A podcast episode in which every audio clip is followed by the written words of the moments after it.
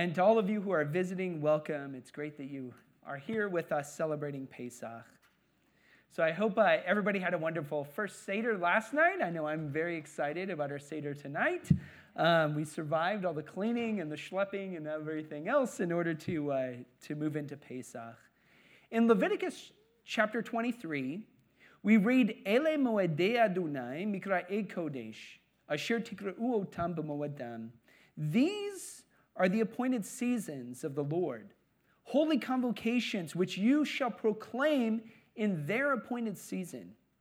In the first month, on the 14th day of the month at sundown, which was yesterday, is the Lord's Passover. And on the 15th day, which is today, of the same month, is the feast of unleavened bread, Chag unto Hashem. For seven days you shall eat unleavened bread. And on the first day you shall have a holy convocation. You shall not do ordinary work.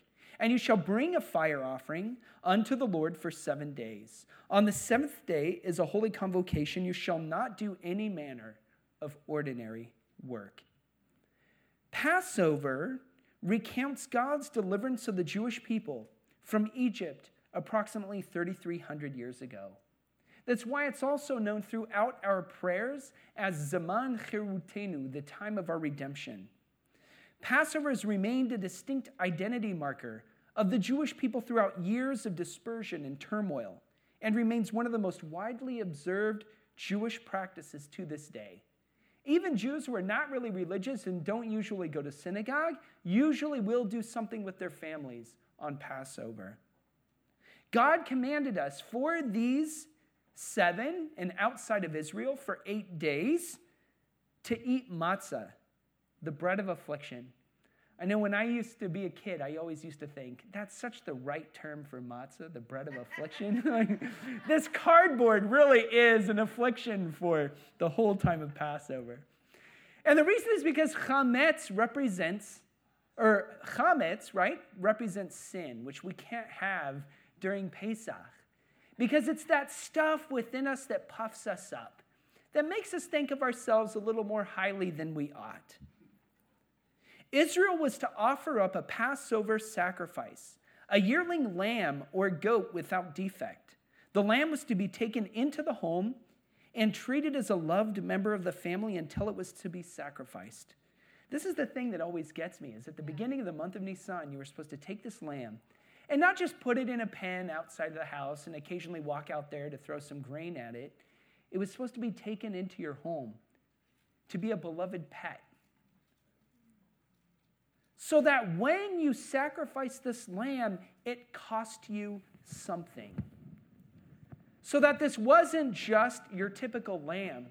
You're taking Fluffy, who your kids are now screaming and crying when you drag that lamb out of the house because it has to cost something because those kids know what's about to happen.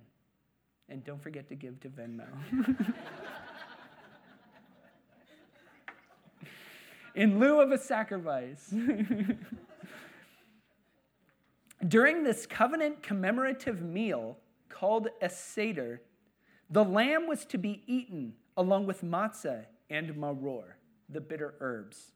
The Passover week actually includes three separate yet connected holidays. What are the three holidays within this week of Passover? The easiest one is Passover, right? Which is how many days? It's technically, biblically, only the first night is Passover. Outside of Israel, this, we have two nights of a Seder, and then the rest of the week is called what? Chag HaMatzot, the Feast of Unleavened Bread. But there's a minor holiday, a very minor one, but for us as Messianic Jews is a major one that gets thrown into the mix of that. And what is that? Yom HaBikurim, right? It's what we call either Resurrection Day, but it's the Feast of First Fruits. There were actually two first fruits in biblical times, and there are two times where we have holidays called Yom HaBikurim. One is this one, which is a minor one, and then we have another Yom HaBikurim. What is that? Shavuot is called. And the reason why is because there are two different harvests, right? There's the early harvest and the latter harvest. The first harvest is the barley harvest, which always occurs right around Pesach. The second one is the wheat harvest, which happens around Shavuot. According to Leviticus 23:14, we're not allowed to eat any grain until an offering of the first fruits of your harvest was brought before Hashem. So the reason why you brought this is because then you could actually partake of that which belongs to you after first giving to God a just a representative of what really in actuality all of it belongs to God. That's even when we tithe the idea of a tenth, a ma'aser as we call it in Hebrew, is it's kind of just recognizing that it's all God's anyway, and He just puts us as stewards of what He gives us, right? And so, in, so as a token of rec- recognizing what really belongs to God, we give God a tenth, a ma'aser. Beginning tonight, we begin counting. I'm sorry, I jumped ahead of myself. So, in every generation, the Torah tells us that we're supposed to say, When God delivered me from Egypt. This is in Deuteronomy. Understand what it's saying. This is not the generation that left Egypt. Remember, Deuteronomy, when you read Deuteronomy, is the next generation. It's the generation of the children and grandchildren of those who died in the wilderness. And, it's, and the Torah says that Moses tells the children from God that when you celebrate Passover, you're supposed to say, When God delivered me.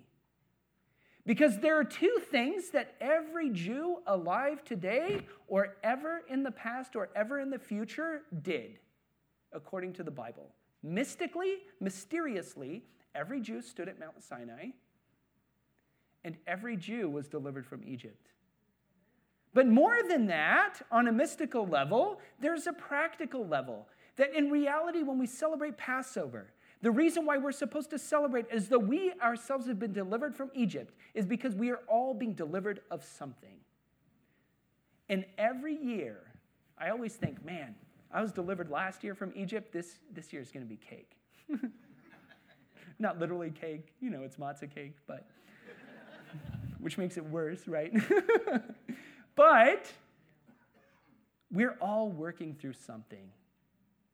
Every year, when we're working on getting rid of the chametz within our homes and within ourselves, we realize the next year that there's a corner that we forgot. And I don't know what Egypt is for you this year, but as we continue to celebrate Passover, that God would deliver you from that thing that is your bondage. That not only as uh, was said during the homily that God would bring us out of Egypt, but God would take Egypt out of us. The hardest thing during those 40 years when we wandered the desert was not that God took us out of Egypt, it was trying to get Egypt out of us. Over and over and over again, we wanted to go back to bondage. Because it's so much easier to deal with what we're familiar with than the fear of actually being delivered of that which we're used to and comfortable with. We get so used to our pain and our hurt and our suffering and our brokenness that it's much easier to deal with that than it really is to deal with freedom.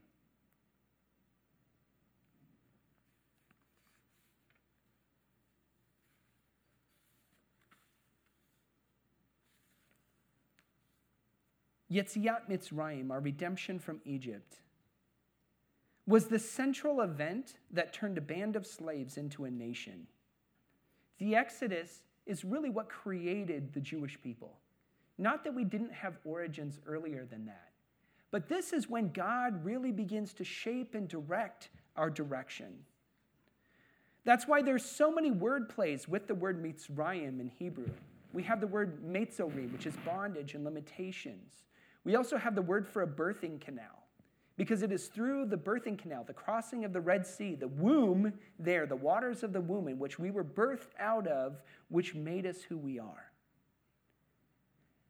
And that's why, as we go through Passover this year, to realize that God wants to birth something within you. And that event was so central for the Jewish people that not only are we telling that story every year ever since then, it becomes the central theme over and over and over again within our, within our prayers. Within the morning service, multiple times we keep going back to the idea of Yetziat Mitzrayim, our deliverance from Egypt. Why? Because to understand the concept of salvation from a Jewish perspective is to begin with our deliverance from Egypt. This wasn't just, it, people make the mistake of thinking this was just a, a, a practical, physical redemption. This was not such a simple thing. It was also a spiritual redemption. It was a redemption for God to call us out, to set us apart, to make us his people, and put us on the path of holiness. We didn't always live up to that, but it was the intent. So during this time, we're supposed to get rid of all of the things that originate from five grains, right? What are the five grains? Anything that's from directly or indirectly from what are the five grains? Wheat, barley, spelt, oats, and rye, right? This is the five things that the Bible says you cannot have anything related to these things. But in good old fashioned biblical stuff, whenever it says don't do one thing, it has another thing that says do it. so it also says you can't eat wheat, but we're supposed to eat what? Matzah. What do you make matzah from? wheat. but it's specially prepared wheat and baked in a way that is specifically for Pesach. So, what seems like a contradiction is really actually God is trying to teach us a lesson. But time is forcing us to move on. So, Leviticus 23 also goes on to associate another command with Passover, and that's the counting of the Omer. In Leviticus 23, beginning in verse 15, it says, Usfartem lachem mimacharat Shabbat, from the day after the day of rest, that is, from the day you bring the sheaf for waving, you are to count for seven full weeks. Until the day after the seventh week, you are to count 50 days, and then you are to present a new grain offering to the Lord. So for seven weeks, for 50 days, we are supposed to count, to be actively counting up to the 50th day, which is Shavuot, which we bring another grain offering. This is in the other Yom HaBikurim, right? And during this time, it's called the counting of the Omer. And we're supposed to begin this counting from the day after the first day of rest. And there is uh, disagreement, at, at, least in biblical times, there was disagreement over what it meant by the Shabbat. Did it mean the weekly Shabbat or the first day of the, the week?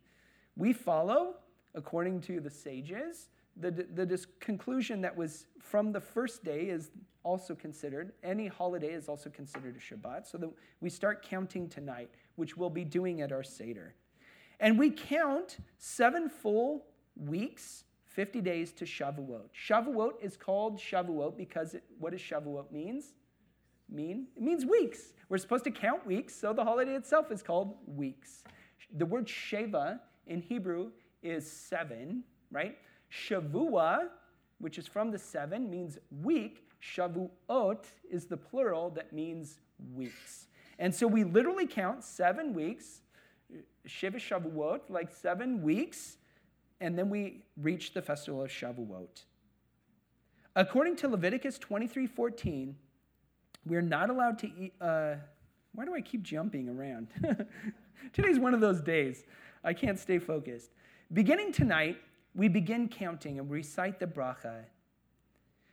But there is another festival, as we've, as we've always already talked about, connected to Passover, and that's Yom HaBikurim, the festival of resurrection.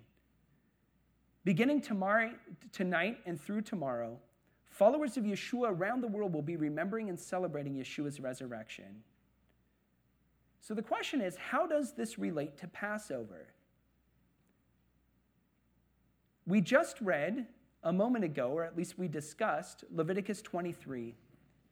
And beginning in verse 9, it says Adonai said to Moshe, Tell the people of Israel, after you enter the land I am giving you and harvest its ripe crops, you are to bring a sheaf of the firstfruits of your harvest to the Cohen. He is to wave the sheaf before Adonai so that you will be accepted. The Cohen is to wave it on the day after the Shabbat, On that day, you are to wave the sheaf. You are to offer a male lamb without defect in its first year as a burnt offering for Adonai. Interestingly, Yom HaBikurim, which is the Feast of First Fruits, is also known as a Feast of Resurrection. This is the day that we know that Yeshua actually rose from the dead. There's a reason why it happens to always coincide with Easter, is because this is the day, according to the Jewish calendar, in which Yeshua understood all the symbolism and the typology and everything that goes along with it, the purposes of being resurrected on this specific day. There is so much within the Gospels, this concept this, uh, of agrarian imagery, of harvest and seeds and sheaves. And we see this over and over again, especially with Shavuot.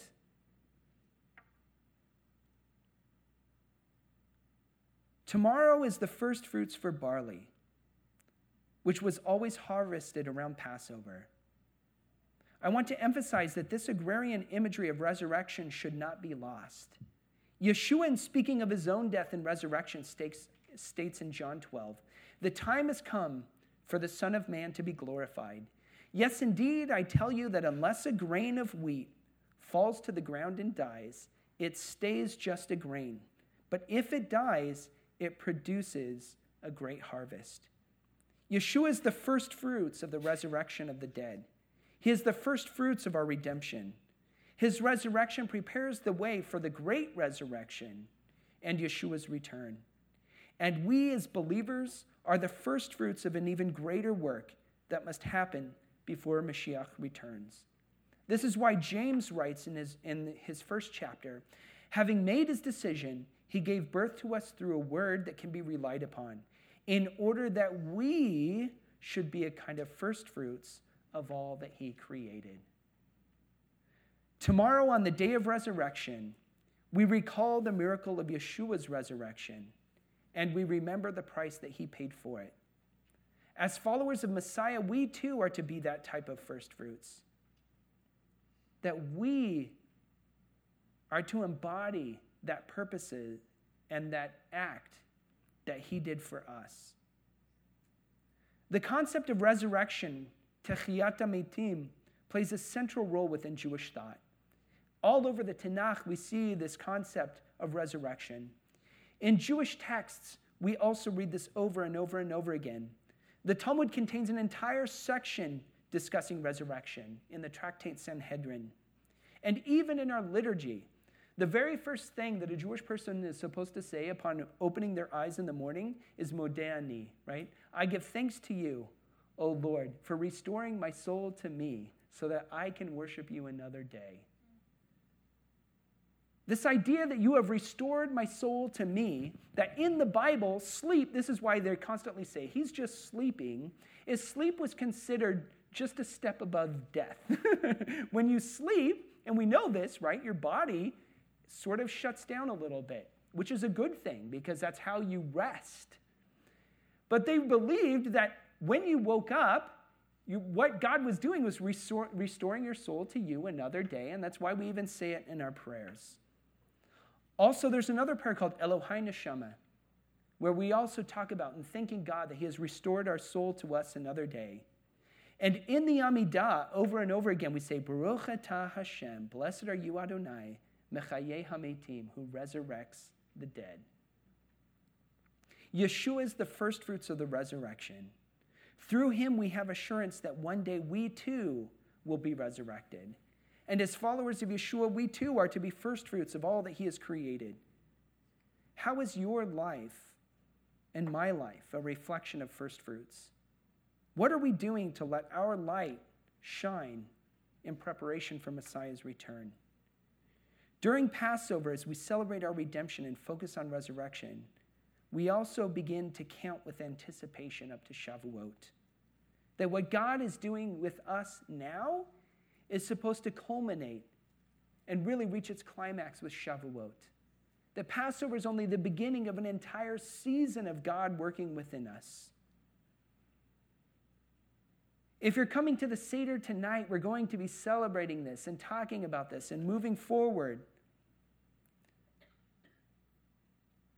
Inside of your bulletins, all of you should have a card that looks like this a green card. Every single year, the UMJC sponsors a prayer campaign in which we join together with other Messianic believers and congregations throughout the world in anticipation and praying through the 50 days. It says that we're supposed to actively count, and part of the act of counting is to be able to, to actively participate in that. And there are whole themes that go with each day, that on the back, you can see that there are scripture verses that are associated with each day. And you can follow along and you can go to the UMJC website. But I want to encourage you to, to be actively involved in the counting this year, to not just count it, but to follow along with the readings and the verses and to understand that we are not alone as a congregation when we go through these things. Not only do we join with our people throughout the world, but we're joining other Messianic believers in unity leading up to Shavuot and the giving of the Torah. I want to also encourage you that I know there's a lot this weekend. With the service this morning, we had a Seder last night, a Seder tonight. But to join us on Sunday morning for our Yom HaBikurim picnic, which in your bulletin, there's a map of the Seder tonight, and on the back side is the information for, for the picnic. Because that's when we're really going to be spending the time focusing on the resurrection of Yeshua. And it's always a fun and powerful time. Note, as we've mentioned before, it's at a different park this year due to the fires, that the, our normal park is still closed due to the damage that it uh, sustained. So make sure to follow where that is. It's not far, it's just a few blocks from where we normally meet. But there's a lot happening this week, and I know it's a lot physically and emotionally and spiritually, but there's a reason why God calls us to a marathon, why God puts us through the press, because it's exactly what we go through in life. Why? So that we can work through what we need to work through, so that when we receive the Torah on Shavuot, we're doing so ready and prepared to meet with our King. Avinu Malkeinu, our Father and our King. I pray that on this Pesach, on this Passover, that you would continue working deep within us. It doesn't matter how long we've been a follower of Yeshua, doesn't matter how long we've been observing Passover. What matters is that every year we take seriously the idea to get rid of the chametz not only out of our homes, but out of our lives. It's important that we take it seriously because not only is the concept serious, but there's so many things that are residual that we haven't dealt with.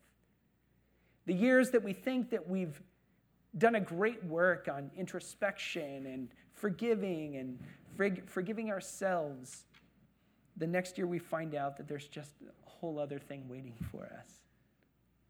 But the reason why God commands us and calls us to do this self introspection is not only to build character, as it says throughout Scripture, but so that we can be holy as He is holy. Not that we become perfect, but instead we become more shaped and like Him. And if that's not happening in your life, not that we don't have the ups and downs, but if you can't look back over the course of your life and see how you are changing and being molded closer into His image, then that's what I would co- encourage you to really dig deep into this year.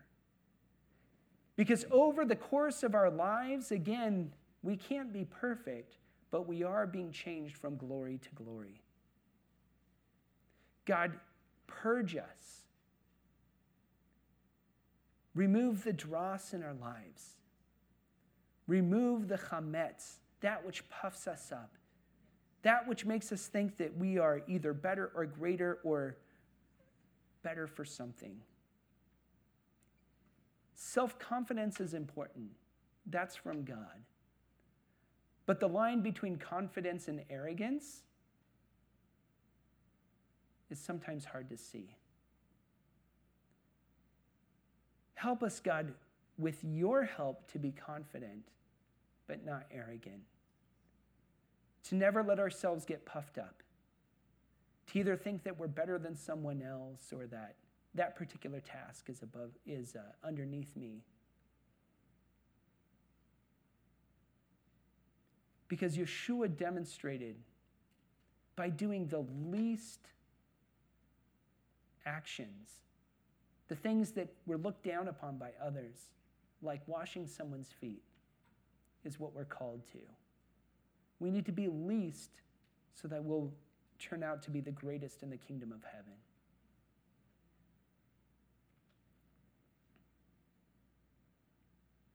Deliver us, God. May this be the season of our redemption, not only for us as individuals and as a community, but for our people. Would you continue to awaken us, to remove the veil over our eyes, so that one day we will see all Israel saved? And as one, declare those words that we were discussing earlier. Baruch haba b'shem Adonai. Blessed is he who comes in the name of the Lord. We thank you on this Pesach, on this Shabbat Pesach. And we're only at the beginning. But I pray that you would do great things. And that 50 days from now, we would have amazing stories and testimonies of the work that you're doing. We pray all of this in the name of Yeshua. Amen. So please rise so we can seal what God is doing within us.